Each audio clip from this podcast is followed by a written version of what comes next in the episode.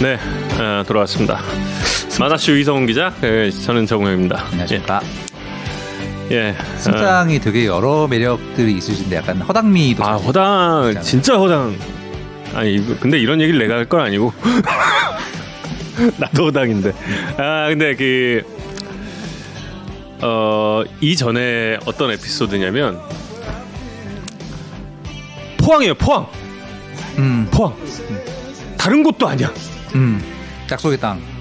이승엽의 약속의 땅. 그렇지. 그것도 400 홈런의 바로 그곳. 음. 포항. 음. 해설이 있었습니다.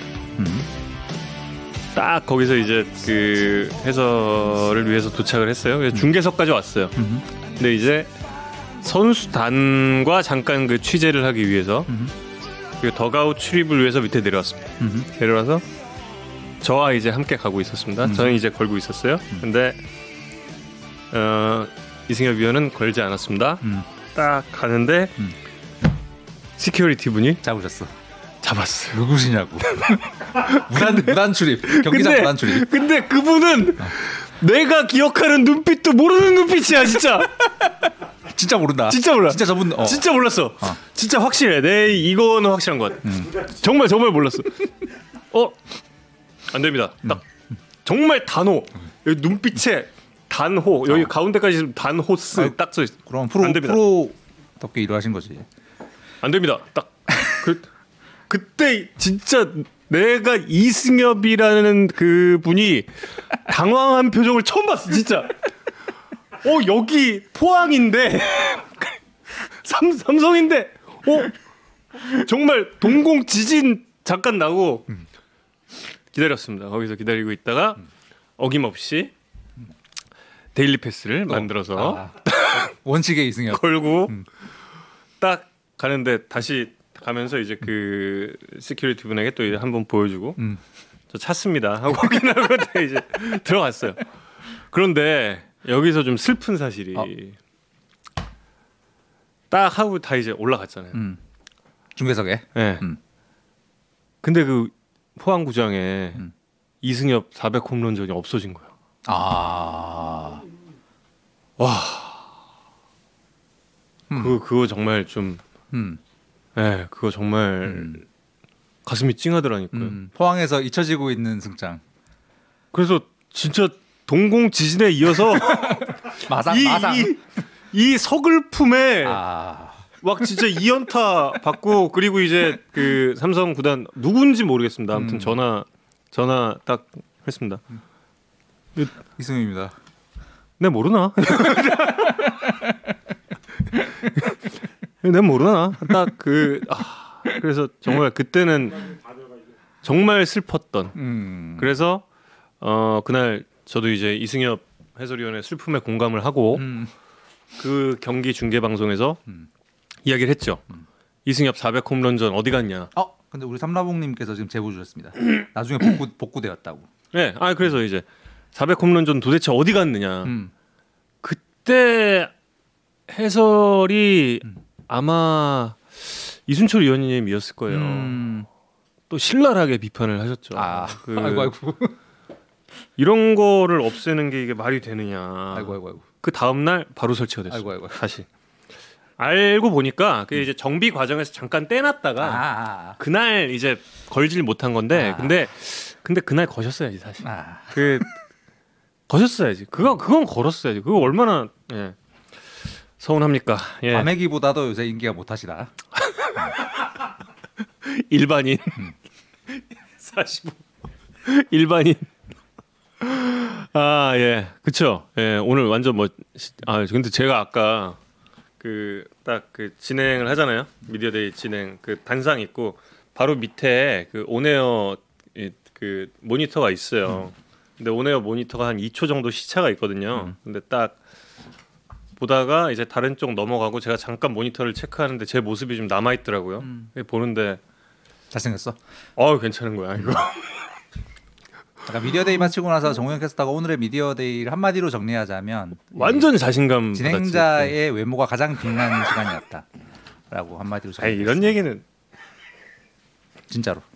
아니 여러분 여기 너무 너무 믿지 마세요 진짜니까. 아, 28구 와인더블 잠깐 좀 부산하게 시작을 하고 있습니다. 아, 이번 가을 야구가 진짜 저희는 그냥 그 그거 같아요. 사이버 사이버 중계지. 그러게. 뭐 하세요? 언제 나가냐 진짜. 좀좀 나가고 싶은데 진짜. 아, 사실 저희가 1, 1차전 중계 원래 순서였는데 그 저희가 축구 대표팀 A 매치 카타르전 오랜만에 하는 카타르전 중계랑 이게 겹치는 바람에 편성 시간이 또 안 맞아서 또 정우영 캐스터는 며칠을 쉬, 몇, 쉬게 되는 거죠. 지금 뭐 계속 쉬고 있습니다. 음. 예. 그냥 예, 큰일 났습니다. 여자친구가 목요일에 컬투쇼 나왔어요? 어, 아 저 뭘 진짜 제가 요즘에 조금 좀 바빠가지고 요즘에 좀 신경을 쓰는 게좀 예, 아무래도 좀 가을 야구다 보니 음. 아 나왔어요. 어, 그러니까 정우영 뭐- 캐스터는 한국 시리즈가 7차전에 가지 않는 한올 음. 올 시즌 야구 중계가 이제 한 게임밖에 안 남았어요. 4차전. 음, 아, 가야죠. 그래서 음. 그래서 이동욱 감독님이 그렇게 고맙더라니까. 딱칠 이렇게. 예. 이번 중계 때 스토브리그 음악 틀어주는 거예요. 에, 정말 예, 감동적이었습니다. 음. 진짜. 예. 그게 벌써 1년 그렇구나. 예, 벌써 1년 됐구나 진짜 스토브리그가. 예. 그 이후에 제가 드라마와 영화 출연이 지금 빗발치고 있는데 음. 다 거절했거든요, 사실. 다 거절했어요. 외모 외모를 목소리만 나왔더니 아깝다. 아니 목소리만 나왔더니 그렇게 그 막 비디오 비디오형 배우인데 왜 오디오만 나와야 하느냐. 예 그래서 이제 딱 해가지고 와카가 연기된 하, 성원님 예 그 뭐 근데 어떻게요. 그 하늘 뜻이 그랬는데 예 아깝죠. 근데 예, 일단 4차전에 최선을 다하고 7차전까지 갈 수 있다면 제 그 어린 시절 꿈이 코리안 시리즈 7차전을 중계 방송하는 게 꿈이었습니다. 정말 어린 시절의 꿈이 어 7차전 한 번도 안 하셨나? 7차전 안 했어요. 아 정말 이제 근데 평균적으로 코리안 시리즈는 6차전에서 끝나는 경우가 제일 많긴 해요. 제일 많긴 한데 예, 7차전 예. 예. 가면 뵙도록 하겠습니다. 최국경 님이 형도 그냥 리그앙 중계 해 줘요 지금. 그 리그앙 리그앙 중계 방송이 지금 어, 딱 두 경기거든요. 딱 두 경기 들어오는데 거기 조민호 캐스터와 이재영 캐스터가 한 경기씩 하면 없어요. 동료, 들의 일거, 일거리를 뺏어야. 제가 하는. 제가 그걸 뺏, 뺏으면 예, 안 되죠. 예, 그러면 안 되죠. 예. 펜트하우스의 한 커트를 날 쓰려고 할까? 무슨 뭐에 뭐에 쓰려고 할까? 뭐로. 예. 최근 K 아, KBS 생중계 때 많 많죠. 제일 많아요. 예, 언제나 그랬던 것 같아. 희한하게. 어제 보니까 KBS 뉴스에 정우영 캐스터 콜이 나오더라고. 아 그래요?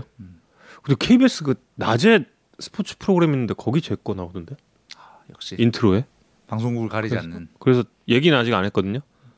이거 광영 팀장 보고 있으면 안 되는데 그, 과- 그 괜히 또 커밍아웃하면 안- 아 이거 괜히 또 얘기하면 안 되는데 아 그래서 이거 이거 왜 쓰시지 그리고 저 저희 팀장님한테 물어봤거든요. 이거 이거 쓰면 안 되는 거 아니냐고 그런데 그냥 뭐 이거는 다들 그 범 뭐 용 용례 법례 뭐 그걸로 그냥 음. 고- 서로 공유하는 거라서 그런 거에 뭘 주장할 수는 없다고 그러더라고요. 예, 그땐 저는 궁금해서 그랬는데.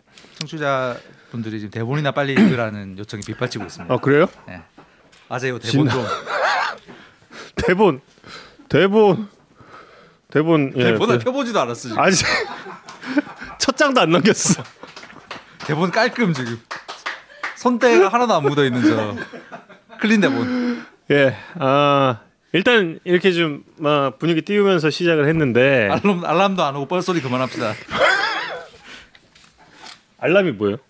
아 우리 시작할 때 원래 알람 가는데 아, 알람 아 알람이 안 왔어요? 아 알람. 아, 예, 그 유튜브의 문제라고 생각합니다. 예, 오늘 근데 오전에 또 예, A 선수에 대한 이야기가 나왔는데 음.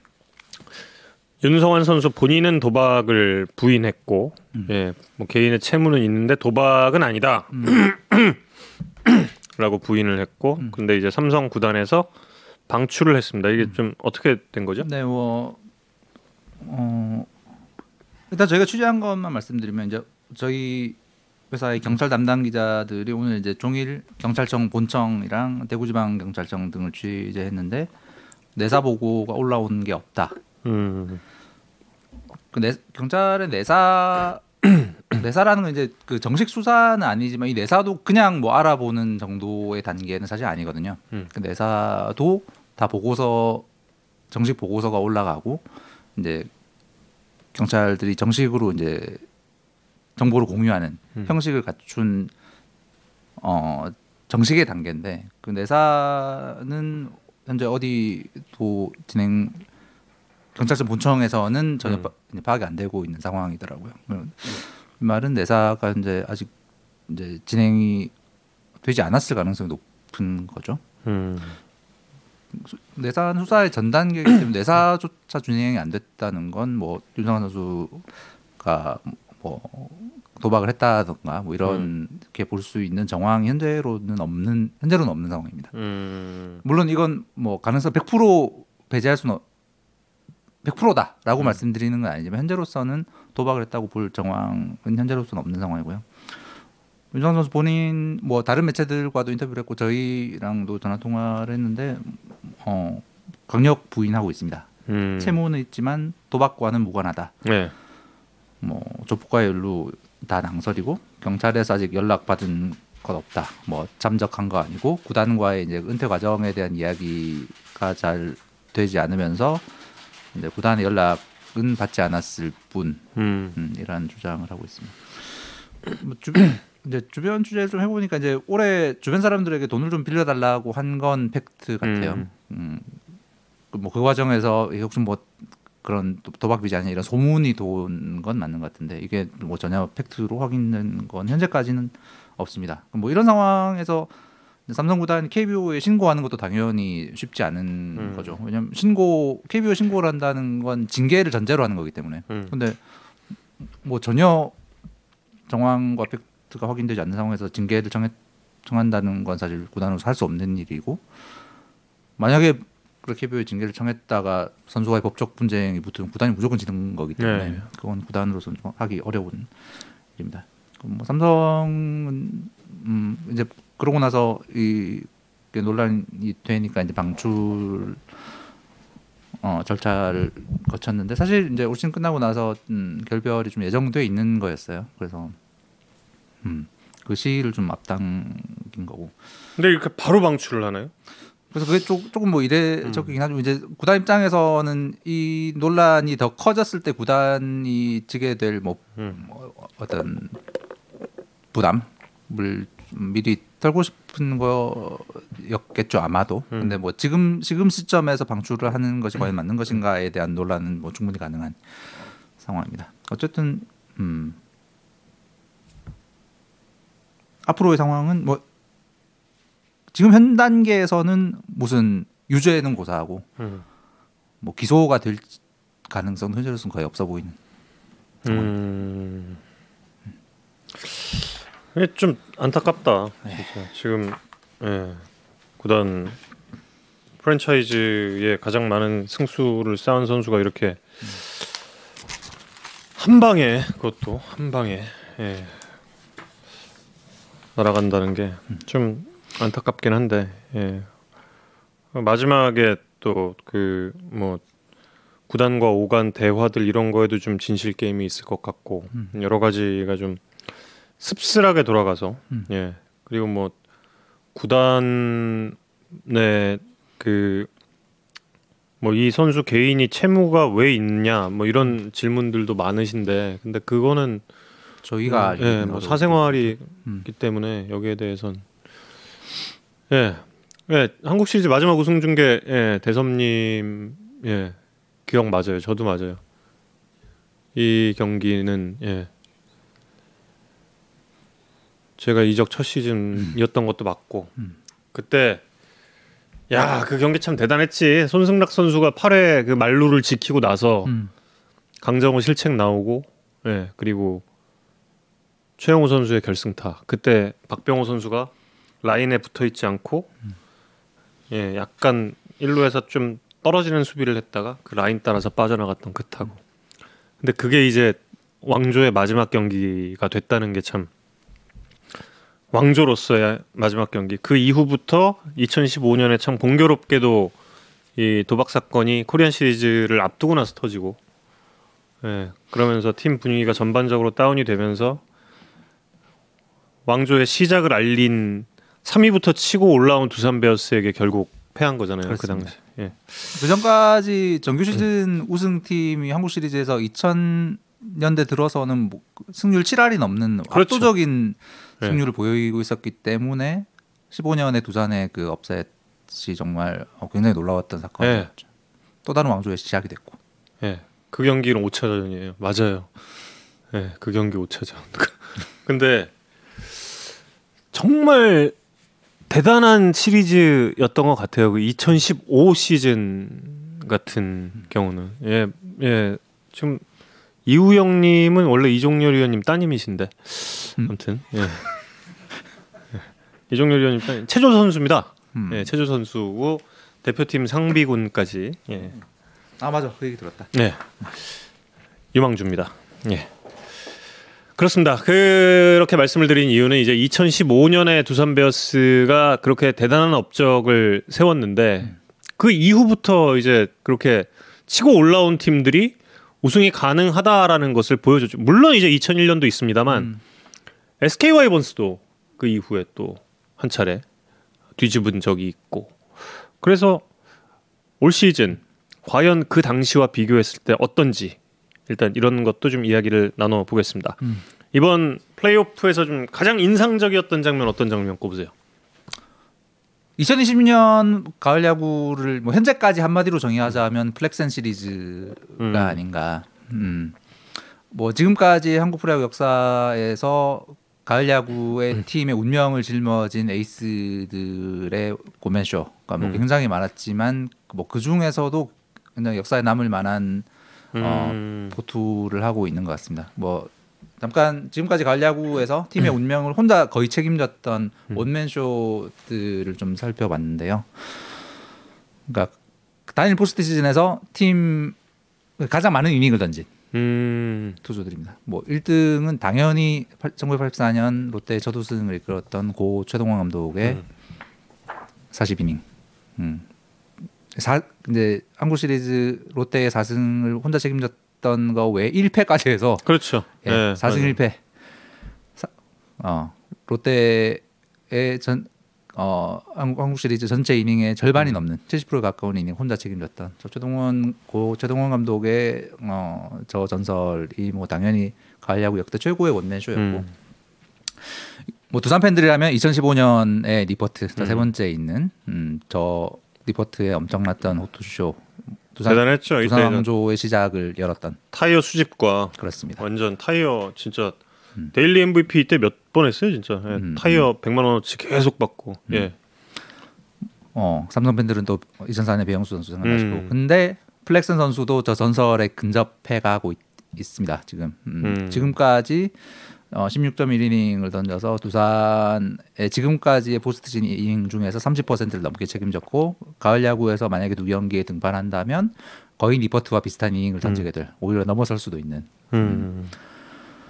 어, 이닝 수 이닝을 던지면서 정말 압도를 하고 있는데 이제 그앞 어, 투수의 압도의 지표 음. 제일 잘 드러나는 지표가 삼진 비율인데 삼진 비율을 보면 우리가 지금까지 본 적이 없는 어, 비율을 찍고 있습니다. 음. 지금까지 플렉센 선수가 이번 가을 야구에서의 삼진 비율이 40%가 넘어요. 참 속보 순패 TV에서 순펠레님이 NC의 우승을 전격 대 예측. 아, 이순철 의원님 펠레 되셨나? 올 시즌 모두가 순펠레 모드죠. 아, 그래요? 예. 올 다, 시즌이 다 틀리고 다 틀리고 계신가? 다 틀리. 아니 맞은 거 몇 개 있어요. 예, 음. 맞은 아, 몇 개는 아니지. 그래도 음. 그래도 많이 맞추시다가 그래 그래 예 그렇습니다. 예 네, 하여튼 이어 주시죠. 예. 그래서 역대 포스트 시즌에서 가장 앞, 삼진 비율로 본 가장 압도적이었던 피칭 퍼포먼스를 꼽아봤습니다. 역대 삼진 비율 15이닝 이상 던졌던 투수들 중에 한 그러니까 단일 포스트 시즌에서 15이닝 이상 음. 던졌던 투수들 중에 최고 삼진 비율은 98년 정, 현대의 우승을 이끌었던 정민태 투수의 33.3%였어요. 음. 뭐그 당시 이제 현대 팬들 인천 도원구장을 달구었던 그 호투쇼를 기억을 하실 텐데 음, 보시면 아시겠지만 뭐 정말 전설적인 단일 포스트 시즌에서 음. 엄청난 에이스의 호투를 했던 투수들이 쭉쭉쭉쭉 있는데 저 투수들보다 플렉센이 훨씬 더 압도적인 음. 음, 피칭을 음. 하고 있습니다. 우리 우리의 인생에서는 본 적이 없는 가을 야구의 압도적인 피칭 퍼포먼스를 보이고 있습니다. 제가 저때 98년 한국 시리즈 못 봤어요, 제가. 음, 군대 있을 때 제가 일병 때였거든. 아 국방일보로 보고 싶어 죽겠는데 그때 진짜 아무튼 예. 음, 근데 음. 다른 경기들은 성 감독님 같은 경우야 뭐 예, 기억을 뭐 안 할라 그래도 느낌은 알죠. 예, 느낌은 아는데 음. 그런데 야 이랬구나. 근데 플렉센 선수가 근데 저들보다 음. 블랙센이 훨씬 더 압도적이다 지금. 제 이 가을 야구 최고의 원맨 쇼의 그 첫 번째 자막에 이선희 예, 투수를 보니까 음. 그 나머지 선수들은 다 이제 우승이랑 연관 연관된 원맨 쇼였던 거잖아요. 음. 근데 82년 기억을 하는데 음. 저희 아버님께서 야구 아, 팬이셨으니까 음. 근데 아버님께서 그때 이제 제가 이제 초등학교 1학년 음. 아버지가 저를 옆에 앉히고 이제 선수들 설명 다 해준 거야. 음. 이선희 공을 못 친다, 못 음. 친다, 계속 못 쳐. 음. 이선희 공은 진짜 음, 일본 선수들도 못 치기 때문에 이거 못 친대. 음. 그게 개막전이야. 음. 어, 말로 없는 딱 맞지. 아버지가 나한테 거짓말한 것 같아. 태어나 처음 보는 프로야구 그 거짓말하신 그 아버지. 거짓말을 어왜 왜 이러시지? 막그 아버지 딱 나가셔서 담배를 딱 피우셨어. 야구란 그- 무엇인가를 그때 알게 된. 그래 그러더니 이제 그 코리안 시리즈 때또 음. 오비였잖아요 상대가. 또 이제 쫙 보면서 이제 음. 못 친다고 계속 못 친다. 일본 선 일본 선수들도 못 치는 공인데 어떻게 우리 어 음. 선수들이 치냐 그러면 야뭐 이긴 이긴 뭐 삼성이 이길 거다 막 이러시는데 또 이제 그때 이제 김유동 음. 예, 말로 홈런 딱 나오고 아버지 또 이제 담배 피러 가신 거지. 그 당시가 기억이 나네요. 그리고 이제 이선희 예, 코치님은 그 이후에도 오랫동안 야구에 계셨죠. 네, 예. 지금도 네. 대학에서 선수들 지도하고 계시더라고요. 네. 음, 음. 삼성 라이온즈에 계실 때도 참 저도 참 애틋하게 언제나 예, 됐습니다. 그래서 지금까지 이제 두산 투수진이 이번 플레이오프에서 던 이번 포스트 시즌에서 던진 전체 이닝의 30%를 플렉센이 책임지고 음. 있습니다. 그리고 한국 시리즈에서는 그보다는 조금 줄어들 가능성이 높죠. 이제 경기 수가 많으니까. 그래서 두산에게는 지금까지 이제 플레이오프까지 보다 한국 시리즈에서는 조금 더 다른 투수들의 음. 활약이 조금 더 중요해지는 상황이죠. 음. 플렉센에 대한 의존도를 조금 이제 줄여야 되는 다른 투수들의 활약이 좀 더 중요한 상황인데 그래서 두산이 플레이오프 까지 치르면서 얻었던 제일 중요한 수확 중에 하나는 기존에 이제 홍건희, 이승진, 이영하 외에 음. 김민규 투수를 음. 빅게임에 어, 통하는 투수로 발굴한 점. 이 음. 플레이오프에서 굉장히 중요한 소득 중에 하나였던 것 같고 실제로 4차전 선발은 김민규 선수였죠. 음. 예. 어쩌다 보니. 예. 그렇습니다. 그리고 4차전 만에 끝내면서 뭐 두산이 얻은 소득이 어마어마한 5차전까지 갔으면 정말 두산이 어, 굉장히 핀치에 몰릴 뻔했죠. 음. 음. 근데 4차전 만에 끝내면서 얻은 소득 중에 하나는 이제 플렉센이 하- 하루 더 휴식을 취할 수 있게 하루 이상의 휴식을 취할 수 있게 된 부분이죠. 이제 2차전 선발 등판하게 되면 그 플레이오프 4차전에 3이닝 3이닝 던지고 나서 4일 휴식하고 음. 다시 나오는 거라서 이제 구위가 완전히 회복될 가능성이 높다. 음. 그러니까 플렉센 같은 경우에 즉 그렇게 압도적인 피칭을 하고 있지만 이제 준PO 1차전 끝나고 나서 플레이오프 1차전 사이에 4일만 쉬고 나오니까 구속이 좀 줄었거든요. 음. 그때 준 플레이오프 1차전에서 평균 구속이 150이 넘었어요. 음. 시속 153.3km였는데 플레이오프 1차전에서는 나흘 쉬고 나오니까 148.8로 그렇죠. 떨어졌었거든요. 음. 다시 말하면 저렇게 압도적인 투수도 휴식이 줄면 약간의 구위 저하가 피할 수 없는 부분이 있는데 네. 음. 두산 같은 경우에 4일 만에 끝내면서 플렉센이 완전한 구위를 회복할 수 있는 시간까지 번 점이 두산은 어, 플레이오프에서 굉장히 많은 걸 얻었다라고 볼 수 있을 것 같습니다. 근데 알칸타라 선수가 구속을 좀 얼마나 끌어올리느냐가 굉장히 중요할 것 같은데. 그렇습니다. 예. 알칸타라 선수의 음. 그 빠른 공과 변화구 투구 습관이 음. 모든 팀에 다 노출이 돼 있다 음, 그래요. 음, 음, 음. 다 노출이 돼 있대요. 다 노출이 돼 있는데 그거를 그래도 너무 빨라서 못 치는 거죠. 덮은 게 구속이었던 거예요. 그동안. 예, 그동안 계속 덮은 게 음. 빠른 볼 평균 구속이 153이었으니까 음, 그걸 다 덮었는데 근데 지금 뭐 목에 담의 영향인지 어땠는지 모르겠으나 사실 시즌 막판부터 조금 피곤하다는 음. 어, 진단이 있긴 했었대요. 음, 그래서 이제 플렉센만큼 압도적이진 음. 않은 부분이 있는데 이것도 어찌 보면 두산으로선 알칸타라가 1차전, 플렉센 2차전이 두산의 선, 선발 로테이션의 이 순서상으로는 두산에 좀 유리한 부분이 아닌가라는 생각이 음. 드는 게 플렉센 보고 나서 알칸타라 보는 것보다 알칸타라 보고 아. 나서 플렉센 보는 게 상대 타자들 입장에서는 그럴 수 있겠네. 어, 예. 더 어려워지는 어, 어, 단계가 되는 거고 음, 그다음에 알칸타라가 암- 뭐 정실 막판에 약간의 체력적인 음. 부분에 힘겨움 느낀다 하더라도 17일 만에 실전에 나서게 음. 되는 NC 타자들이 17일 음. 만에 실전에서 시속 150이 넘는 그 빠른 한국에서 가장 빠른 음, 공을 봤을. 때 느끼는 적응의 시간 예. 등을 생각했을 때는 두산으로선 알- 알칸타라 1차전, 플렉센 2차전이 음. 합리적인 어, 순서가 배치가 된게 음. 아닌가 라는 생각이 듭니다. 루친스키 선수도 뭐 당연히 1, 2 선발급이면 철저하게 다 분석이 되어 있습니다. 예, 다들 투구 습관은 어지간하면 다른 팀들의 대부분 이제 분석이 돼 있죠. 근데 음. 어그 알칸타라 같은 경우는 특히 상대 팀이 KT였기 때문에 음. 어찌 보자면 더 완벽하게 알고 있던 상황이었던 건데 알칸타라도 뭐 그 정도면 그래도 버텨낸 그런 수준 정도로 볼 수 있을 것 같습니다. 음. 네, 제가 꼽는 장면은 최주환 선수 투런 음. 것 같아요. 음. 예. 아우 좀 놀랐어요 그때. 음. 놀라서 그거 한 번 나왔어. 뭐 콜 하다가 음. 할 말이 없어서 왜 너무 놀래서 너무 놀라서 음. 최주환에 트런 홈런 하고 한 3루에서 홈 들어올 땐가 음. 녹화하다가 음. 왜 하고 왜 그랬는지 아직도 기억이 안 나. 음. 왜 그랬을까? 왜 그랬지? 아무튼 사실 네. 그때까지 뭐 소영준 선수도 그렇고 그 전날 쿠에바스, 뭐 음. 배재성 이런 KT의 투수들이 두산 타선을 정말 잘 막고 있었던 상황이라서 네. 어, 두산도 굉장히 이 점수 내기 힘들어했던 음. 상황이었기 때문에 더 놀라 네. 놀래 어, 놀랄 수밖에 없는 상황이었죠 사실. 맞아요. 음. 네, 소영준 선수 정말 대단했습니다. 예, 어린 선수가 대단해. 정말 맞고 음. 진짜 그 빨리 소영준 선수가 국가 대표팀의 오른팔이 돼줬으면 하는 지금부터 관리 정말 잘해서 음. 지금부터 진짜 공도 만지지 말고 예 캠프 잘 들어가기 전까지 진짜 된다. 공도 만지지 운동도 하지 마 음. 어깨 돌리지 마 정말 보강 운동 좀 해야 돼. 뭐 보강 정도, 예, 보강 정도만 하고 진짜 그냥 지금 모습 그대로 좀 갔으면 합니다. 아 너무 너무 감동적이었고 음. 그래서 제가 좀 헤어스타일이 너무 소영준 선수랑 비슷해서 음. 그. 그 3차전 중계를 앞두고 아 얘기가 또 이렇게 가나? 3차전 중계를 앞두고 제가 그 아 이거 오해받겠다. 음. 그래서 이제 헤어스타일 그래서 바꾼 거거든요. 음. 예.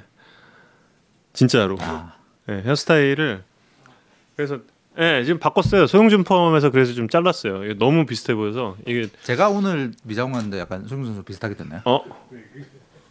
아닌가요? 안 비슷한데. 따라하고 싶은 소형준 선수가 만 19살 1개월이라면서요, 네. 지금. 와. 어, 진짜 반했어, 반했어. 정말. 예.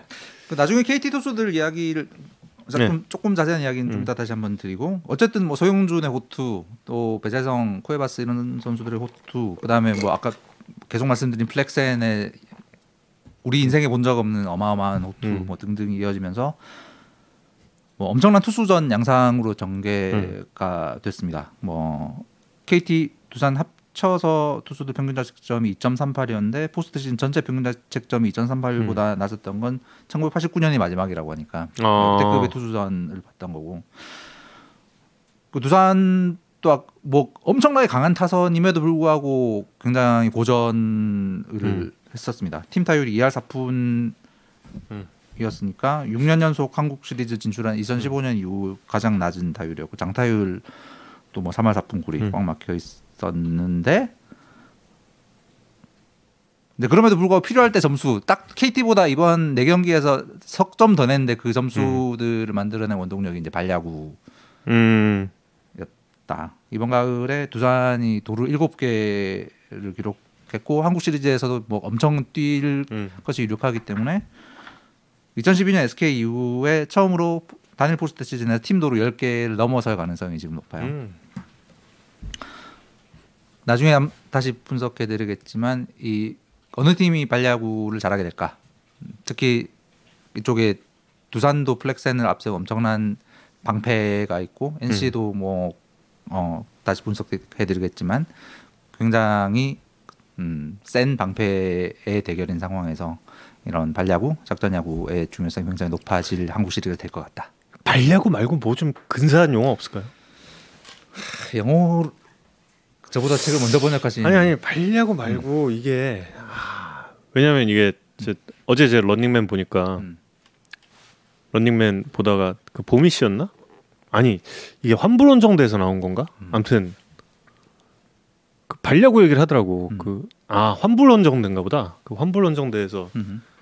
그 멤버들끼리 얘기하다가 발야구는 아는데 음. 그냥 야구를 안 해봤다 막 이런 뭐 아 우리 얘기가- 초등학교 때 하던 바- 발야구. 네. 아그 발야구 그러니까 음.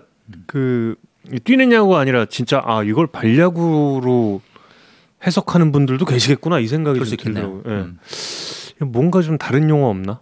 하여튼 우리 야구 산다에 계신 분들은. 알죠. 아이디 배다른 민족이죠. 풋베이스볼. 아이 웃겼다. 도둑야구, 루팡야구. 아 루팡야구. 요- 루팡야구. 아 그렇습니다. 예. 어디까지 얘기했죠? 무슨 얘기 하실 차례죠? 대본, 대본을 안 대본을 안 보고. 무슨 얘기 하실 차례죠? 네, 그래서 예. 그럼 두산의 아 타선 여기, 여기까지구나. 예. 아, 아, 네. 두산의 타선 어찌 보면 침체가 음. 한국 시리즈 때 어떻게 될까? 품맥골. 그렇죠. 홈 들어오면서 골 막 이러고 들어와. 예. 삼천포로 가는 게 또 우리 야구 산다 매력 아니겠습니까? 그 두산의 타기 침체가 한국 시리즈 때 계속 될까가 이제 또 다른 음. 한국 시리즈의 중요한 화두일 것 같아요. 이제 KT 사실 이제 KT 두산의 타선이 침체했다는 건 이 KT 투수진이 두산 타선을 그만큼 잘 막아냈다는 이야기이기도 하잖아요. 네. 그리고 NC도 그 플레이오프 4경기를 통해서 KT 투수진이 NC 타선을 아저 두산 타선을 어떻게 상대하는지를 다 봤고 그- 사실 이제 KT 투수진이 야구에 산다서 몇 번 말씀드렸지만 정규 시즌에서는 상대 타선을 압도하는 유형의 투수들이 좀 적었기 때문에 삼진 비율이 가장 낮은 팀 중에 하나였기 때문에 가을 야구에서 어, 통할 수 있을 것인가에 대한 약간의 우려가 있었는데 음. 의외로 두산 타선을 어, 잘 막아낸 그래서 그게 어떤 걸 통해서 가능할까 가능했을까가 궁금해서 박승민 KT 투수 코치에게 아까 네. 통화를 했어요. 게임 플레이는 어떤 거였냐 음. 했더니 정규 시즌 두산전과 똑같았다. 정규 시즌 음. 두산 때 어떻게 했냐? 음. 몸쪽 높은 몸쪽 높은 공에 빠른 공 더 다른 팀들보다 더 과감하게 음. 슬라이더도 우- 우투수의 슬라이더도 좌타자의 몸 쪽으로 음. 였다는 거예요. 그러고 이제 완전 유인구는 바깥쪽으로 밑으로. 음. 그러니까 두산, 두산이 이제 야구 산들 계속 말씀드리지만 이제 한국에서 가장 강한 좌타자들이 쭉 배치되어 있는 좌편향 타선인데 네. KT는 우투수들이 많은데 우투수가 좌타자를 상대하면서 특히 강한 좌타자를 상대로는 바깥쪽으로 도망가는 피칭을 하기 쉬운데 음. KT는 이제 반대 전략을 택했다는 거죠. 속구를 몸쪽으로 과감하게 마구 붙이는. 음. 그건 위험성이 있죠. 장타의 위험이 있음에도 불구하고 그것이 어, 살길이라고 음. 생각해서 그 선택을 했고 그것이 통했다. 게다가 아까 말씀드린 소영준, 배재성, 쿠에바스 이런 선수들이 정규 시즌보다 훨씬 빠른 공들을 던지면서 더 잘 통했다. 음. 배재성 선수 같은 경우에는 포스 이번 그 플레이오프에서 던진 공의 평, 평, 평속이 올 시즌 정규 시즌 어떤 경기보다 빨랐어요. 음. 평속이 143.2km였거든요. 음. 정규 시즌 평속이 139.2였으니까 정규 시즌 때 던졌던 가장 빠른 공이 144.9km였는데 플레이오프 4차전에서 던진 최고 구속이 145.7km가 나온 거예요. 음. 이렇게 빠른 속구 그리고 빠른 슬라이더를 두산 좌타자들의 몸 쪽으로 붙이는 걸 통해서 KT는 소기의 성과를 거뒀고 NC가 당연히 이 네 경기를 봤을 것이고 음. 그러면 NC의 우타 우투수들이 두산의 좌타자들을 어떻게 상대할 것인가? 루친스키, 라이트, 송명기 이런 투수들이 사실 그 양의지 선수가 좌타자 상대 몸쪽 승부를 굉장히 또 즐기고 음. 예, 그리고 몸쪽에 변화구나 커터도 굉장히 자주 또 유도를 하죠. 음. 예, 그래서 어, 2016년 당시에 2015년 때도 마찬가지고 니퍼트를 활용해서 몸쪽 볼이 결국에 그 두산의 우승을 가져갔던 맞습니다. 가장 그 주요했던 그 로케이션이었어요. 음. 이번에도 역시 마찬가지가 될 것이다. 음. 그리고 그 몸쪽 승부를 하니까 또 생각이 나는 게 이제 음. 저희가 한번 야구에 산다에서도 이야기를 드린 적이 있습니다. 음. 쿠에바스 선수에 대해서 음. 쿠에바스 선수 이강철 감독도 그렇고 이제 그 뭐 얘기하다가 아 쿠에바스 이거 자주 한다고 음. 그아 쿠에바스가 아 음. 쿠에바스 이게 1대1 면담도 막 하고 음. 뭐 이래 그럼에도 불구하고 항상 결과가 좀 그래, 그래서 아 쿠에바스가 이거였다고 음. 그 다음 날 이제 끝나고 나서 이제 근데 그 반응이 이제 이순철 의원님 똑같았거든요. 음. 시리즈 딱 마치고 나서 음. 이순철 의원님 전화가 딱 왔습니다. 음. 야 우영아, 아 쿠에바스가 처음 들었어. 음. 항상 그 쿠에바스가는 음. 아 쿠에바스가 이거였는데 음. 아 쿠에바스가 이게 오 쿠에바스의 그 몸쪽 커터는 네. 아마도 두산 베어스의 좌타자들 공략에 음. 굉장히 큰 해법을 NC 다이노스 측에 좀 준 것이 아닐까. 힌트 힌트를 얻었을 수 있죠. 예. 거꾸로 이제 두산 쪽에서는 NC가 그렇게 나올 가능성을 이제 음. 당연히 대비를 하고 있을 텐데 그렇죠. 그거에 대한 집요한 몸쪽 승부에 음. 대한 해법을 찾느냐가 두산 타선이 깨어날 수 있는가에 굉장히 큰 관건이 될 것이고 그 또 하나 이제 두산 타 이제 두산이 타선이 깨어날 것인가에서 또 하나의 변수는 KT 투수들과 NC 투수들의 이 타구 경향 이 네. 다른 부분이 있는 겁니다. 이제 음. KT 투수들의 주축 투수 대부분은 땅볼 투수들이에요. 그렇죠. 예. 소영준 선수 우리가 이제 계속 칭찬하고 있지만 칭찬할 여러 지점 중에 하나는 토종 투수들이 갖추지 못한 그 엄청난 땅볼 유도 음. 능력이거든요. 어떻게 그 열아홉 살 투수 저렇게 투심을 잘 잘 던지는지 음. 한국에서 정말 나오기 힘든 유형의 투수가. 나왔어요. 예, 진짜. 쿠에바스도 그렇고 배재성도 그렇고 데스파이네도 그렇고 주축 투수 선발 투수들이 땅볼 유도형 투수들이 많은데 음. NC는 뜬공 투수들이 주축 투수들 중에 꽤 있습니다. 음. 보시면 아시겠 표 보시겠지만 2차전 선발이 어, 유력한 라이트 그다음에 4차전 선발이 유력한 송명기 그다음에 불펜에서 핵심 역할인 김진성, 문경찬, 임창민 이런 선수들이 다 뜬공 투수들이에요. 음. 음. 음흠.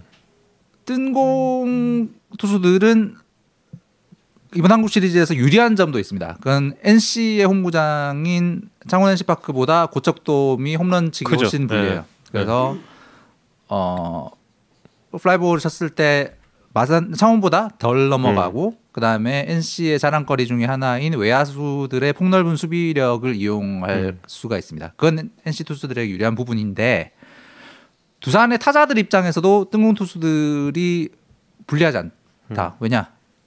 뜬공은 치면 넘어가니까 넘어갈 가능성이 높으니까. 두산의 타격이 깨어날 가능성을 어 희망을 걸어볼 수 있는 부분은 저 투수들의 타구 경향이 음. 하나가 있지 않을까라는 생각이 좀 듭니다. 그렇군요. 자, 그럼 이제 요쯤에서 제가 이 옷 입고 출연했던 바로 그 한국 시리즈 미디어 데이에서 나왔던 중요한 이야기들 한번 들어보고 오겠습니다. 경기가 경기인 만큼 의지도 최선을 다하는 게 맞는 거고요. 예, 그리고 뭐 당연히 저놈이 최선을 다하겠죠. 예, 저놈이 어떤 놈인데 최선을 다하겠죠. 근데 그렇지만 어, 예정이라는 게 있으니까 좀 뭐 알아서 해라, 의지야. 빨리 끝나고 쉬고 싶었어요. 아니 그럼 4차전으로 했어도 되는 거잖아요. 어 주말이라서 차가 내려갈 때 차가 밀리니까 평일날 내려간 게 좋습니다. 감독님이 많이 이뻐해 주시는 거 아닌가 생각하고 있습니다. 예. 지금 째려 보셨는데 방금. 그냥 개인적인 생각입니다. 그공 던지는 느낌은 비슷한데요. 뭐 재미는 사실 잘 모르겠습니다. 예, 잘 모르는 걸로 일단 덮어두겠습니다. 저도 의정한테 많이 배웠고 뭐 보면서 자랐기 때문에 또 이번에는 또 이렇게 대결하는 구도가 됐는데 좀 좋은 승부 펼쳐봤으면 좋겠습니다. 예. 뭘 그렇게 가르쳐 주셨어요? 사랑해서 네. 세우기를 너무 많이 좋아해가지고 네. 야구보다는 개인적인 사생활을 많이 가르쳐준 것 같습니다. 어, 뭐 야구 쪽으로는 뭐 잘 모르겠고 얼굴은 제가 좀 더 나은 것 같습니다. 올해는 좀 받아야 되겠어요. 작년에는 내가 뭐 감독만 맨날 선물하나 올해는 좀 받아야 되겠습니다. 제가 좀 올해 우승하면 선수들이 나에게 선물을 좀 줬으면 좋겠습니다. 영아야, 그렇지? 제가 준비하도록 하겠습니다. 이젠 받겠다. 네. 중요한 얘기를 준비한다 그러더니 이거 무슨 아니 근데 이게 만남 잔치를 이게 제 지금 이게 접촉이 불가니까 뭐 미리 뭐 찾아가서 좀 인사도 하고 이런 걸 전혀 안 했거든요. 음. 전혀 안 했어요. 전혀 안 하고 어이 저 KBO 방침에 대해서 이제 그한 들어오기 한 20분 전쯤에 이제 확인을 하는데 음흠. 선수들 마스크 어떻게 할 거냐, 음. 저 진행자는 어떻게 할 거냐. 음. 속으로 이제 딸딸딸 떨면서 기다렸죠. 아, 씨, 이거 이거 마스크 벗으면 안 되는데 이거 메이크업 했는데 이러고 이제 기다리고 있었어요. 음. 기다리고 있었는데 어, 들어와서 입장하고 음. 사진 촬영하고 음. 착석하면 마스크를 벗는 걸로 한 거예요. 음. 그리고 그냥 진행자는 마스크를 벗고 하는 걸로 그렇게 했어요. 음. 그래서 아 본인에게 그게 제일 중요했다. 아, 저 그럼 그게 제일 나의, 중요하지 나의 그게. 얼굴을 보여주는 거. 아 지금 이 메이크업을 메이크업을 했는데 메이크업하고 딱 하고 한국 시리즈의 승부보다 그게 훨씬 중요했다. 네, 그래서 딱 서서 이제 딱 입장했잖아요. 그때 마스크에 가려져 있잖아. 음. 마스크에 가려져 있는데 아, 뭔가 좀 비장한 분위기 저도 이제 생각을 하고 있었는데 음. 딱 마스크를 이제 착석하고 나서 음. 마스크를 벗어 주십시오. 마스크 딱 벗었어. 근데 다 웃고 있네. 아니 다들 웃기로 나오셨나 하고 그 얘기를 하는데 아니 뭐 안 비장해 서로 다 그냥 서로 그냥 너무 너무 릴렉스한 상태에서 이 주고 받듯 재밌었어요. 그래서 저는 굉장히 좀 재밌게 옆에서 저도 즐기다가 왔습니다. 대신 이제 박민우 선수가 제 그 원래 그 키는 제 질문의 키는 음. 4년 전과 지금의 NC에 가장 다른 게 뭐 있느냐에서 박민우 선수가 음. 아 4년 전보다 제가 많이 성장했다 이게 나올 줄 알았거든요. 아 아, 근데 아 근데 그 답변이 안 나. 지금 그거 있었어 봐. 여기 나왔지. 근데 박민우 선수가 지금 철저하게 편집이 됐잖아요. 음. 아 박민우 선수가 그래도 이 야구에 산다 크루인데 그러게. 아 이그 그거 빼고 완벽했다. 한번 저 제가 물을 물어보려다가 음. 이게 또 선수들 선수들 간에 이게 또 질문 수도 배이 배분돼 음. 있는 거니까 음. 그래서 제가 더 한번 못 물어봤습니다. 음. 아 박민우 선수에게 개인적으로도 한번 나중에 이건 좀 얘기를 해주겠습니다. 음. 그렇습니다. 어떻게 보셨어요? 아니 뭐 미디어데이 출전 경기 수가 네. 감독 이 감독님들의 이 경기 수 차이가 굉장히 많이 난 게 아닌가. 김태형 아. 감독은 정말 방송인 6년 연속 출연하시니까 이건 와 정말 아까 음. 황지혜님이 댓글 주셨나? 근데 제 정말 이 방송쟁이 방송국 놈들 입장에서는 사랑할 수밖에 없는 음. 감독님이고요. 음. 그렇죠. 예, 맞아, 진짜. 사실 미디어데이에서 이렇게 무슨 전력적으로 어떤 중요한 핵심 정보, 뭐 예를 들어서 구창모 선수 언제 나오나요? 네. 뭐 어? 그 7, 8회 승부처에서 투수 누구 쓰실 건가요? 이런 음. 거는 물어봤자 아무 소용이 없다는 걸 뭐 거기 선수들도 네. 알고 저희도 알고 뭐 이런 상황이라 음. 아 그리고 오늘은 그 코로나 어, 전국이라 저희 기자들도 매체별로 대표로 딱 일곱 명만 들어갔어요. 그래서 예. 음, 기자 숫자도 좀 적었고 그래서 오늘 알렉스가 또 맹활약을 할 수 있었던 아니 맹활약은 안 했는데 근데 이동욱 감독님의 그 얘기가 굉장히 좀 저는 재밌었던 게그 4년 전은 기억이 안 난다. 음. 이 얘기가 굉장히 의무심 의- 의미심장한 그럼요, 거잖아요. 그럼요. 음. 정말 의미심장한 거잖아요. 근데 그 이후에 얘기하면서 그 당시에 이제 1, 2차전을 너무 힘없이 내줬던 게 좀 문제였던 것 같다라고 얘기 음. 기억한다는 거거든. 다 기억하지. 그러니까. 당연히 다 기억하지. 그러나 이렇게 기억 안 난다. 딱 하고 끊고 간다는 게 이게 딱 거기서부터는 뭔가 좀 이렇게 불꽃 튀는 분위기가 될 줄 알았는데 거기서 그 김태형 감독님이 딱 받으시면서 음. 능글능글하게 음. 딱 이제 또 이제 넘어가신 게 굉장히 좀 어, 재밌는 예, 인터뷰가 되지 않았나 음. 싶습니다. 그래서 미디어데이는 그냥 만담 만담회가 돼버렸고 그 약간 진지한 얘기는 야구에 산다서 해야 되는 상황- 상황이 돼버린 거 아닌가. 그래서 이제 알칸타라가 두산의 1선발 예, 첫날 등판하고 이동욱 감독이 이제 루친스키를 예고를 했는데 뭐 다 예고된 음. 예, 예상된 거였죠. 음. 근데 이제 그 플렉센 선수는 본인이 나갈 수 있다 1차전 이렇게 음. 얘기를 했잖아요. 근데 음. 뭐 이성 기자의 분석도 마찬가지고 음. 어, NC 다이노스의 입장에서 보자면 오히려 이 순서가 더 예, 부담스러울 수수 있다. 예, 음. 있습니다. 예, 아주 있을 것 재밌는 같습니다. 재밌는 1, 2차전이 될 것 같습니다. 음. 그래서 제가 그 현장에서도 이제 구창모 선수에 대해서 이동욱 감독에게 질문을 하다가 약간 3차 3차전으로 몰아가시대. 3차전이 그냥 뭐 지- 이건 제 개인적인 전망이었어요. 아, 음. 근데 오늘 뭐 그 불펜 피칭을 했어요? 예, 아까 음.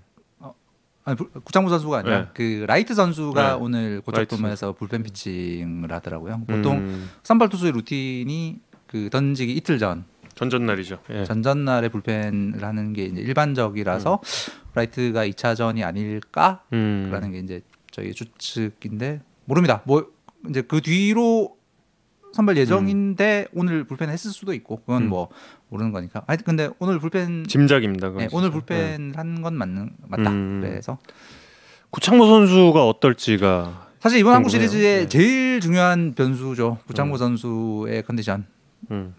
회복 여부가 제일 중요한 변수인데 어 뭐 이동 감독께서는 당연히 전력 노출을 음. 막기 위한 원칙적인 이야기들만 당연히 할 수밖에 없는 그렇죠. 상황입니다. 예, 예. 음, 회복됐고 음. 선발로서 완벽한 어 몸을 만들었다라는 음. 이제 이야기를 계속 하고 있고 구창모 선수도 저희 야구에 산다 어 3주 전 인터뷰에서 한국 시리즈 때까지는 100개를 던질 수 있는 몸을 만들겠다 네. 이제 각오를 밝혔어요. 어. 그 주변 이거 이건 뭐 확인 팩트가 아닙니다 당연히 음. 이제 주변 사람들의 추- 추정 NC의 이제 정백 정보 이런 것들을 본 주변 사람들의 추정은 7월까지의 100%는 아직 아닌 것 같고 음. 하지만 그 정규 시즌 마지막 경기 삼성전 음. 10월 30일 삼성전보다는 올라온 것 같다. 음. 그 사이 어디쯤인 듯하다라는 이야기를 두 분으로부터 들었는데 보름 정도 그래도 이제 음. 회복이 또 됐으니까. 그렇습니다. 태정태세 볼을- 비욘세님. 예. 음. 제가 제일 좋아하는 그 대화명 두 분이죠. 태정태세 비욘세, 음. 박재용 그 빵산채 발견. 빵산채 예. 발견. 예. 네. 말씀 이어주시죠. 예. 자 그럼 만약에 이제 구창모 선수가 100%의 구창모가 아닌 90%의 구창모다라고 가정하면 90% 이제 100%의 구창모는 한국 프로야구 역사상 최고의 선발 투수의 음. 위력이고 근데 90%의 구창모라도 현재 음. 이 시대 최고 수준의 에이스 그 지- 현재 최고의 에이스 음. 정도의 기량은 기대를 할 수 있기 때문에 음. 음.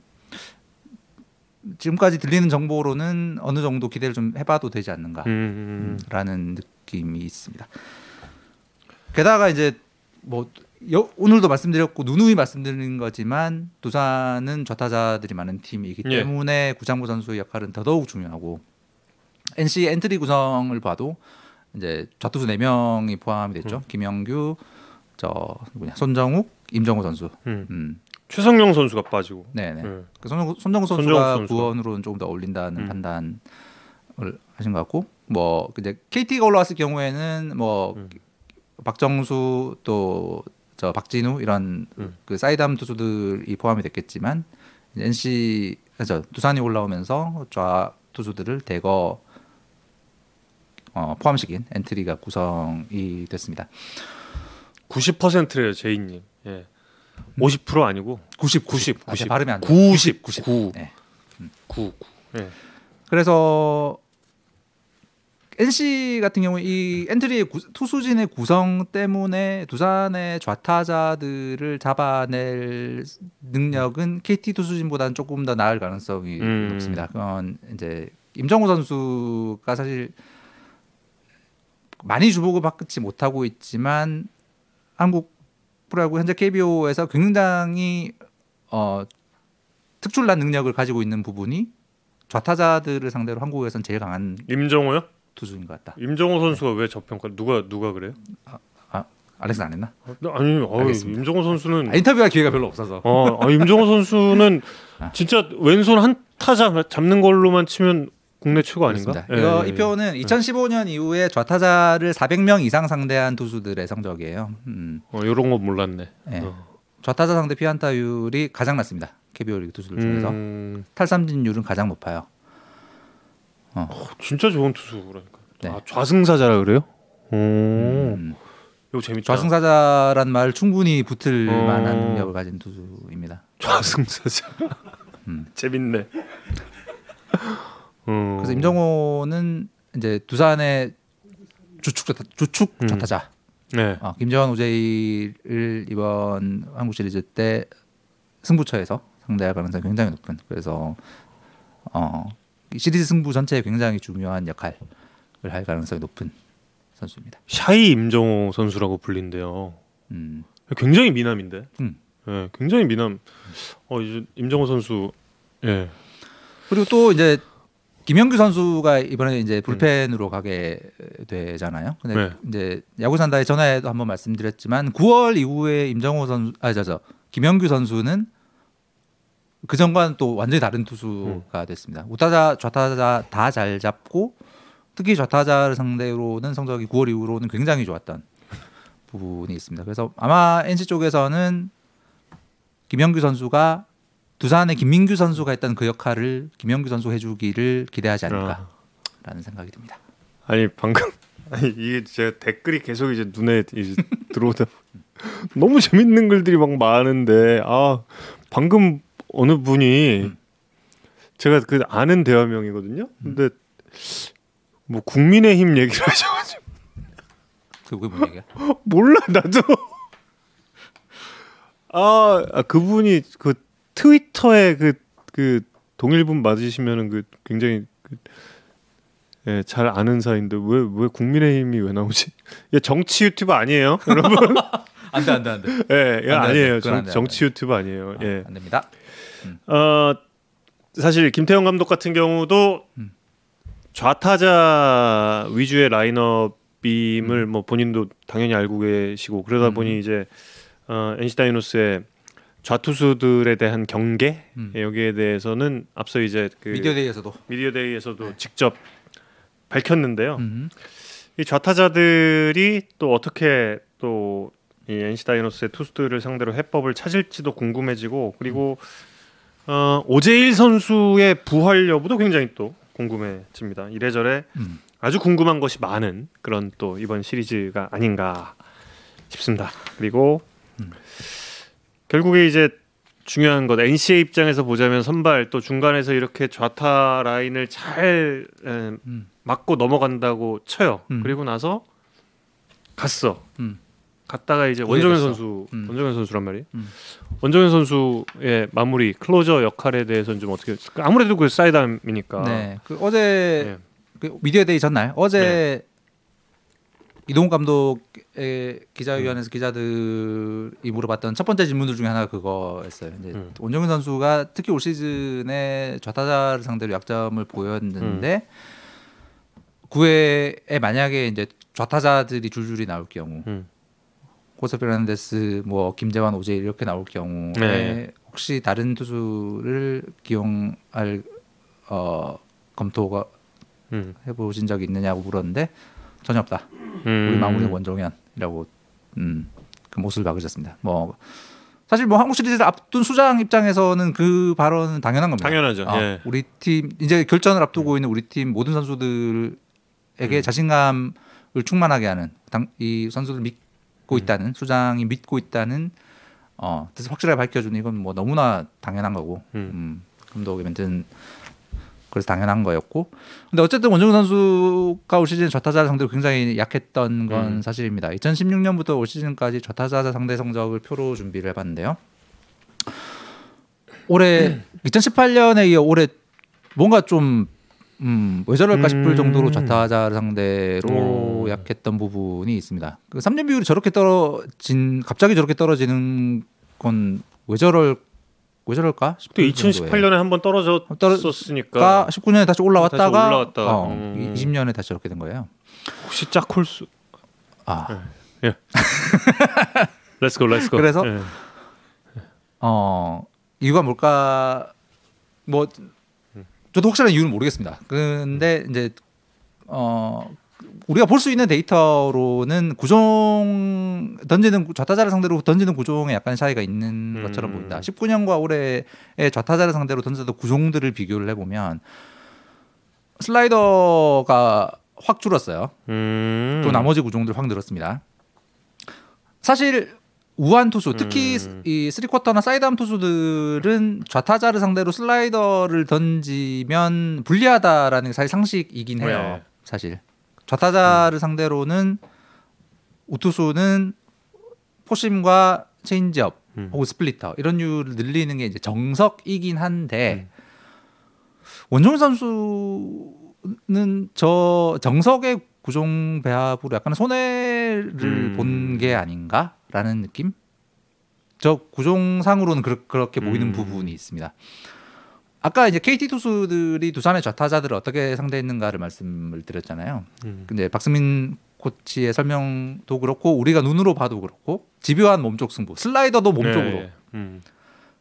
왜 슬라이더가 몸쪽이냐를 여쭤봤을 때 슬라이더를 이제 우투수들은 좌타자를 상대로 백도어를 많이 시도를 하잖아요. 그렇죠. 슬라이더를 예, 예. 백도어를 많이 시도를 하는데 슬라이더를 backdoor로 던지면 four-seam과 초반 궤적의 차이가 나기 때문에 four-seam 이렇게 가는데 음. backdoor 슬라이더 이렇게 가게 되잖아요. 초반 궤적의 차이가 나기 때문에 빨리 눈에 띈다. 음. 그리고 슬라이더를 몸쪽에 붙이면 cutter의 효과가 나기 때문에 마리아노 리베라가 이제 커터 우리 cutter의 대명사니까 음. 리베라가 cutter를 좌투, 좌타자의 몸쪽으로 던지는 그 효과를 네. 위해서는 몸쪽으로 된다. 가는 게 맞다 고 음. 판단했다는 거예요. 네, 첫 번째 four-seam과의 tunneling 효과가 음. 슬라이더를 좌타자 몸쪽으로 붙이는 게 더 유리하고 두 번째 그 cutter cutter의 음. 효과 그러니까 특히 이제 쿠에바스 소형준 이런 음. 고속 슬라이더를 던지는 네, 예. 투수들의 경우에는 그 배합이 유리하다는 거죠. 그 원종현 선수의 슬라이 원종현 선수도 국내에서 굉장히 빠른 빠른 슬라이더잖아요. 예. 슬라이더니까 그런 거였나라는 그냥 혼, 이건 혼자만의 생각이고 음. 그래서 NC 쪽에 또 여쭤봤더니 10월에 그렇지 않아도 올 시즌의 구종 배합과 location에 대해서 원종현 선수 그다음에 어, 투수 코치진 음. 그다음에 데이터 분석 팀이 모여서 굉장히 장시간의 회의를 했대요. 음. 그래서 어떤 방안을 찾았나요?라고 여쭤봤더니 당연히 안 가르쳐주죠. 음. 어. 근데 어쨌든 그 데이터에 따른 뭔가 해법을 찾 기 위한 장시간의 회의를 했고 그 결과는 있겠네요. 내일부터 네. 확인할 수 있는 상황입니다. 변화는 분명히 있을 것 같네요. 음. 지금 뭐 이야기를 좀 확인해 봤을 때는 음. 예, 아올 시즌이랑 지난 시즌에 이렇게 좀 구종 변화가 있었네요. 아예 음, 음. 아예 뭐 다른 투수네 거의. 근데 이제 볼. 저, 저 변화가 원래 우투수에게는 정석에 음. 맞춘 변화인 것처럼 보이는데 그거 오히려 역효과가 난 부분이 있나? 라는 추정이 좀 거죠. 그 빠른 공이랑 싱커 뭐 음. 좀 싱커 투심 그립 잡고 던진 걸 거 아니에요 원정현 음, 선수니까 그렇죠, 그렇죠. 그러면 이게 합치면은 거의 70%인데 네네. 이건 진짜 불펜 투수니까 가능한 수치죠 지금 음. 이 정도 수치라고 음. 보면 예, 불펜 투수니까 가능한 수치일 텐데 음. 오히려 이렇게 힘을 힘으로 좀 밀어붙인 게 조금 좀 역효과 좌타자 상대로는 역효과를 봤다고도 볼 수가 있겠군요 어쨌든 음. NC의 마무리 투수는 이동욱 감독이 뭐 이야기를 했듯이 원정현 선수 고 니까요. 예. 한국 시리즈를 앞두고 찾은 해법이 무엇인지 저희도 음. 아직 모르지만 내일부터 음. 음, 볼수 있을 것 같다. 그리고 이제 원정현 선수가 어, 이런 역할 예상이 되고 또 변화도 예상이 되는데 그렇다면 이제 에, 나성범 선수가 과연 음. 몇 번 타순에 배치가 될 것이냐. 사실 나성범 궁금한- 선수는 NC의 그냥 3번 타자였잖아요. 예. 항상 거의 거의 양 거의 양뭐 아니 물론 이제 예외들이 있지만 음. 3번을 주로 쳐왔었는데 음. 시즌 막판 10월에 5번을 꽤 쳤었어요. 네.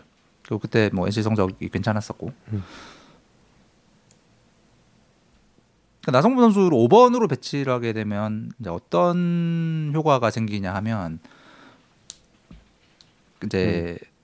한국의 contact 제일 잘하는 15명 중에 3명이 1번부터 4번 중에 배치가 됩니다. 음. 그러니까 이명기, 박민우, 양의지. 네. 박민우 선수를 3번으로 음. 많이 썼잖아요. 음.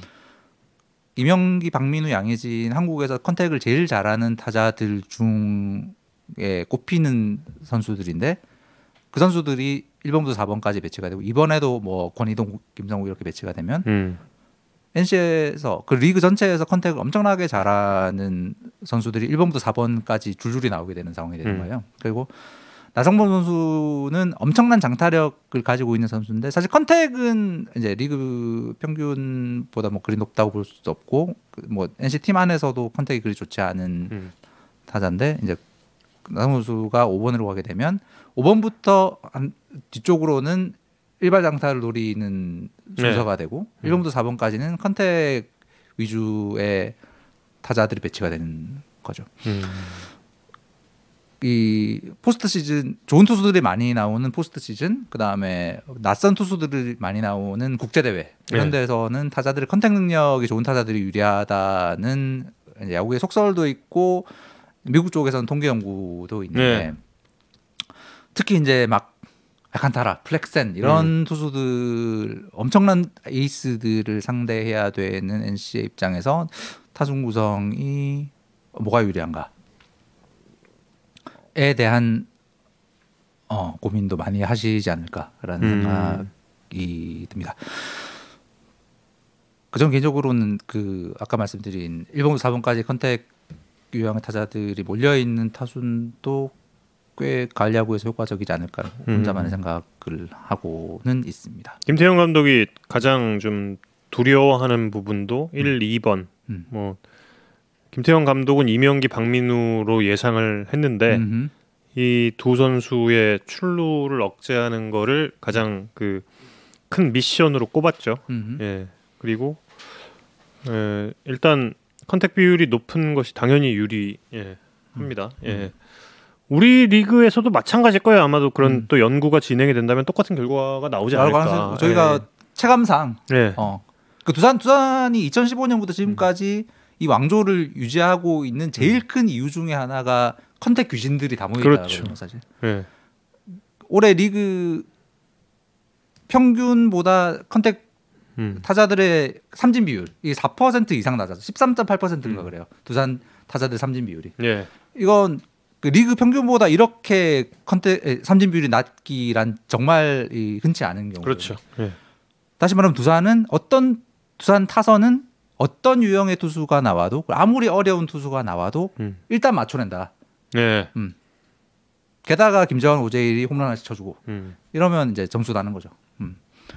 그 두산 타선의 지난 5년 동안 리그를 평정했던 이 타선의 특성을 고려하면 아까 저희가 말씀드렸던 큰 경기에서 컨택의 중요성의 음. 또 다른 예가 아닌가라는 생각도 들긴 합니다. 음. 맞습니다. 어 지금 피식피식 웃죠, 저 혼자. 예. 댄디, 댄디하십니다 보고 웃은 거구나 지금. 정우영 캐스터님 매우 댄디하십니다. 예. 앞서도 말씀드렸지만 이 타이 이 색이 이게 얼굴에 받기가 상당히 좀 쉽지가 않습니다. 예, 예. 쉽지가 않아요. 정말 어렵습니다. 예. 아까 혹시 마스크 쓰고 미디어데이 하자 그랬으면 진행. 아, 저, 저 도망갔죠. 거부. 아, 예, 안 돼, 안 돼. 도망갔어요. 예. 음. 예, 그래서 뭐 아 그리고 나성범 선수 말씀 하나 더 드리면 수비 진영도 어떻게 할까도 되게 예, 예. 궁금해요. 그렇죠. 원래 또 나성범 선수는 NC의 주전 우익수지 않습니까? 음. 근데 우익수 수비가 이제 시즌 막판 좀, 이 시즌 초반에는 거의 이제 지명 타자로 나왔었고 시즌 후반기에는 두 경기 한 번 정도 지명 타자 우익수로 왔다 갔다 했었는데 이 인조 잔디에 대한 부담, 무릎 네, 의 예. 부담이 있고 고착 도움이라는 특성이 음. 그게 있고 김성우 선수가 수비가 엄청 좋잖아요. 그렇죠. 음. 그러면 외야를 이명기 알테어 김성욱으로 구성하는 거랑 음. 나성범 선수의 어, 인조잔디를 견뎌내야 하는 무릎의 변수와 음. 혹은 나, 그 나성범을 지명타자 김성욱 우익수 이렇게 놓는 거와 중에 어, 이동 감독이 어떤 걸 음. 선택할까라는 부분 또 굉장히 궁금, 내일 음, 경기에 관전 포인트 중 하나가 될 것 같습니다. 네, 이성훈 기자의 관전 포인트였습니다. 그리고 제 저 있어서 예, 말씀드린 거예요. 아, 저, 아 이자 이자는 예, 누구냐? 저는 SBS에 예. 이사라고 합니다. 여러분의 예, 이야기들 예, 다 보고 있습니다. 예, 그래서 제가 보는 관전 포인트는 음. 제가 이번에 그 비록 어, 중계 방송에 라이브 출연은 딱 한 번밖에 없었지만 그래도 이제 계속 스튜디오에서 녹화 중계를 했던 그 입장에서 봤을 때 내야 수비 음. 내야 수비에 이 고척 스카이돔 변수가 좀 작용을 할 것 같아요. 음, 음, 음, 음, 음. 김재호 선수도 아 그럼요. 예, 예 맞습니다. 적응에 음 상당한 시간이 걸렸거든요. 맞습니다, 맞습니다. 그래서 음. 1, 2차전에 음. 노진혁 선수가 어떤 모습을 보이느냐. 제가 음. 이거는 이것 때문에 제가 사실 시리즈 중에 이런 거 잘 안 하는데 음. 조성환 코치한테 물어봤어요. 음. 제가 그동안 큰 경기 중계 방송을 하면서 음. 김재호 선수가 음. 대시하면서 수비 안 하는 걸 처음 봤다. 어 이유가 뭔지. 너무 빨라서 부담되니까. 네, 어. 맞아요. 거기에 대해서 좀 질문을 했는데 조성환 코치의 의견도 음, 그거였어요. 음, 음. 그럼에도 불구하고 김재호 선수를 따라잡을 수 있는 수비는 음. 뭐 우리 팀에선 없기 때문에 음, 음. 김재호 선수가 계속 뭐 당연히 이제 하게 된다. 근데 이제 거의 해- 뭐 극적으로 4차전에는 음. 조금 달라지더라고요. 음, 음, 근데 노진혁 선수가 음. 1, 2차전에 음. 물론 이제 그 적응 훈련을 하긴 했지만 음, 음. 경기에서 다르죠. 어떻게 적응을 할 것인가. 음. 노진혁 선수가 음. 고척 스카이돔에 빠르게 적응하느냐 적응하지 못하느냐가 맞습니다. 좀 중요하지 않을까. 그래서 어제 그리고, 어제 네. 오늘 NC의 고척돔 적응 훈련을 보면 정말 네. 이 야수들의 타구 적응 훈련 어, 엄청나게 했습니다. 네. 음. 심우준 선수도 실책했죠. 네, 맞아요. one hand로 다가가다가 실책을 심우준. 김재호 정말 한국에서 이 핸들링으로는 한국 최고의 선수 마차 저기 마차도 빼고 네. 선수들인데 어, 고척돔을 다들 어려워했던 상황이었죠. 네. 김재호 선수는 우상인데도 초반에 좀 적응하는데 음. 어려웠습니다. 게다가 지금 루친스키 선수 또 라이트 선수 구창모 선수 비록 좌타자들이 많지만 음. 이 선수들이 특히 시리즈 초반 타구는 밀릴 가능성들이 굉장히 높아요. 맞습니다. 네, 그러면 유격수 쪽으로 갑니다. 삼루나 유격수 쪽으로 그렇게 될 경우에 음. 이 선수들의 수비가 어떻게 될 것이냐 이게 굉장히 좀 초반에 예, 시리즈 초반 음. 특히 1, 2차전에 중요한 포인트가 아닐까 싶고 맞습니다. 그 태정 태세, 태세 비욘세님 지금 댓글 주셨는데 하루 예. 일찍 고척 입성한 게 다행일 수도 있겠어요가 음. NC 입장에서는 정말 다행이에요. 보통은 시리즈 빨리 끝난다고 하루 먼저 가고 이거 잘안안 그렇죠. 하는데 예. NC 같은 경우에는 어떻게든 빨리 서울에 오려고 계획을 짜, 짜놨었어요. 그래서 음, 어, 고척돔에서 하루라도 더 그라운드 적응 을 예. 시간을 갖는 걸 택했습니다. 예, 이제 또 마지막 토픽이 되겠죠. 예, 이번 시리즈는 뭐 누가 뭐라고 해도 네. 양의지 시리즈라고 할 수가 있습니다. 양의지 선수가 왜냐하면 2016년 코리안 시리즈 때 바로 양의지 선수가 두산의 코리안 시리즈 MVP였어요. 음. 근데 그 선수가 이제 NC로 갔습니다. 음. 이 선수가 과연 어떤 역할을 하게 될 것인가? 그러니까 이제 양희 선수는 뭐 공격은 뭐, 뭐 우리가 더 이상 뭐 설명하지 않아도 어 야구 산다를 여러 계속 들으신 분들이라면 어 당연히 아실. 한- 뭐 한국 최고의 타자고요. 컨택과 장타를 같이 겸비한 타자고. 이제 아까 말씀드린 어그 공격의 활로를 뚫기 위해서 기동력을 많이 발휘할 가능성이 높은 한국 시리즈에서 이제 포수로서의 음, 도루 저지에 대한 부분 이 또 하나 이제 중요한 요소일 텐데 이것도 야구 야구에서 한다는 몇번 네. 말씀드렸지만 NC 같은 경우에 팀의 장점 중에 하나는 도루가 시도되었을 때 그걸 잡는 능력도 한국에서 가장 뛰어나고 음. 도루가 아예 시도되지 못하게 하는 능력도 뛰어납니다. 음. 도루 저지율과 상대 팀의 도루 시도 비율을 어, 표로 준비했는데 도루 저지율 음. 가장 높고요. 도루 시도 비율은 상대 주자들의 도루 시도 비율은 가장 낮습니다. 예. 음. 그러니까 정규 시즌 때 기록만 보면 이제 NC 배터리의 상대의 기동력을 제어하는 능력이 조금 나아 보이는 부분이 분명히 있습니다. 음. 그리고 어, 주자들 공격 때 주자들이 뛰는 것도 정규 시즌 때는 도루 개수, 도루 성공률 모두 NC가 좀 더 높았어요 두산보다. 근데 이건 어디까지나 정규 시즌의 그렇죠. 이야기입니다. 이 플레이오프를 보셔서 아시겠지만 두산이 KT에 승리한 여러 가지 이유 중에 하나는 실수가 적었기 예. 때문이에요. 그렇죠. 어, 그러니까 어 저거 뭐야? 저거 왜 저거 왜 음. 저래?라는 장면이 없었던 거. 음. 이건 선수들의 BQ, 예. 풍부한 경험, 경기 상황에 경기 상황에 대한 이해, 그다음에 음. 코칭 스텝의 적절한 가이드가 어우러진 이건 뭐 국내에서 두산이 최고라는 건 음. 뭐 부인할 수 없는 사실이기 때문에 그래서 발야구는 저 정규 시즌의 기록보다는 훨씬 팽팽하게 전개되지 않을까. 야, 근데 팀 도루 저지율이 45.2% 이거는 음. 이건 경이적인 기록 경이적인, 아니에요? 네, 정말 저건 경이적인 음. 말이 안 되는 기록인 것 그러니까 같아요. 저건 이제 와. 포수들 포수들의 송구력뿐만이 아니라 투수들이 주자를 묶어 놓는 네. 능력까지 좋았기 때문에 가능한 기록이라고 볼 수 있죠. 그리고 이번에 어, 미디어 데이에서도 박세욱 선수 본인이 이야기를 했지만 음. 이제 어, 자신도 이제 좀 자신감이 붙었어요. 네네 예, 맞습니다. 이번에 음. 어, 플레이오프 거치면서 결정적인 거 두 번 잡았죠. 예, 음. 잡아냈고 그래서 이제 본인도 자신감이 붙은 상태이기 때문에 음. 재밌는 대결이 될 것 같습니다. 그 코리안 시리즈 1차전 MBC를 통해서 함께 하실 수 있고 SBS는 4차전 여러분 기다리고 있게 어쩌다 보니까 그렇게 됐습니다. 예, 어쩌다 보니까 예. 저희 4차전과 7차전 중계 방송 해드릴 예정이니까 많은 시청 부탁드리겠습니다. 네.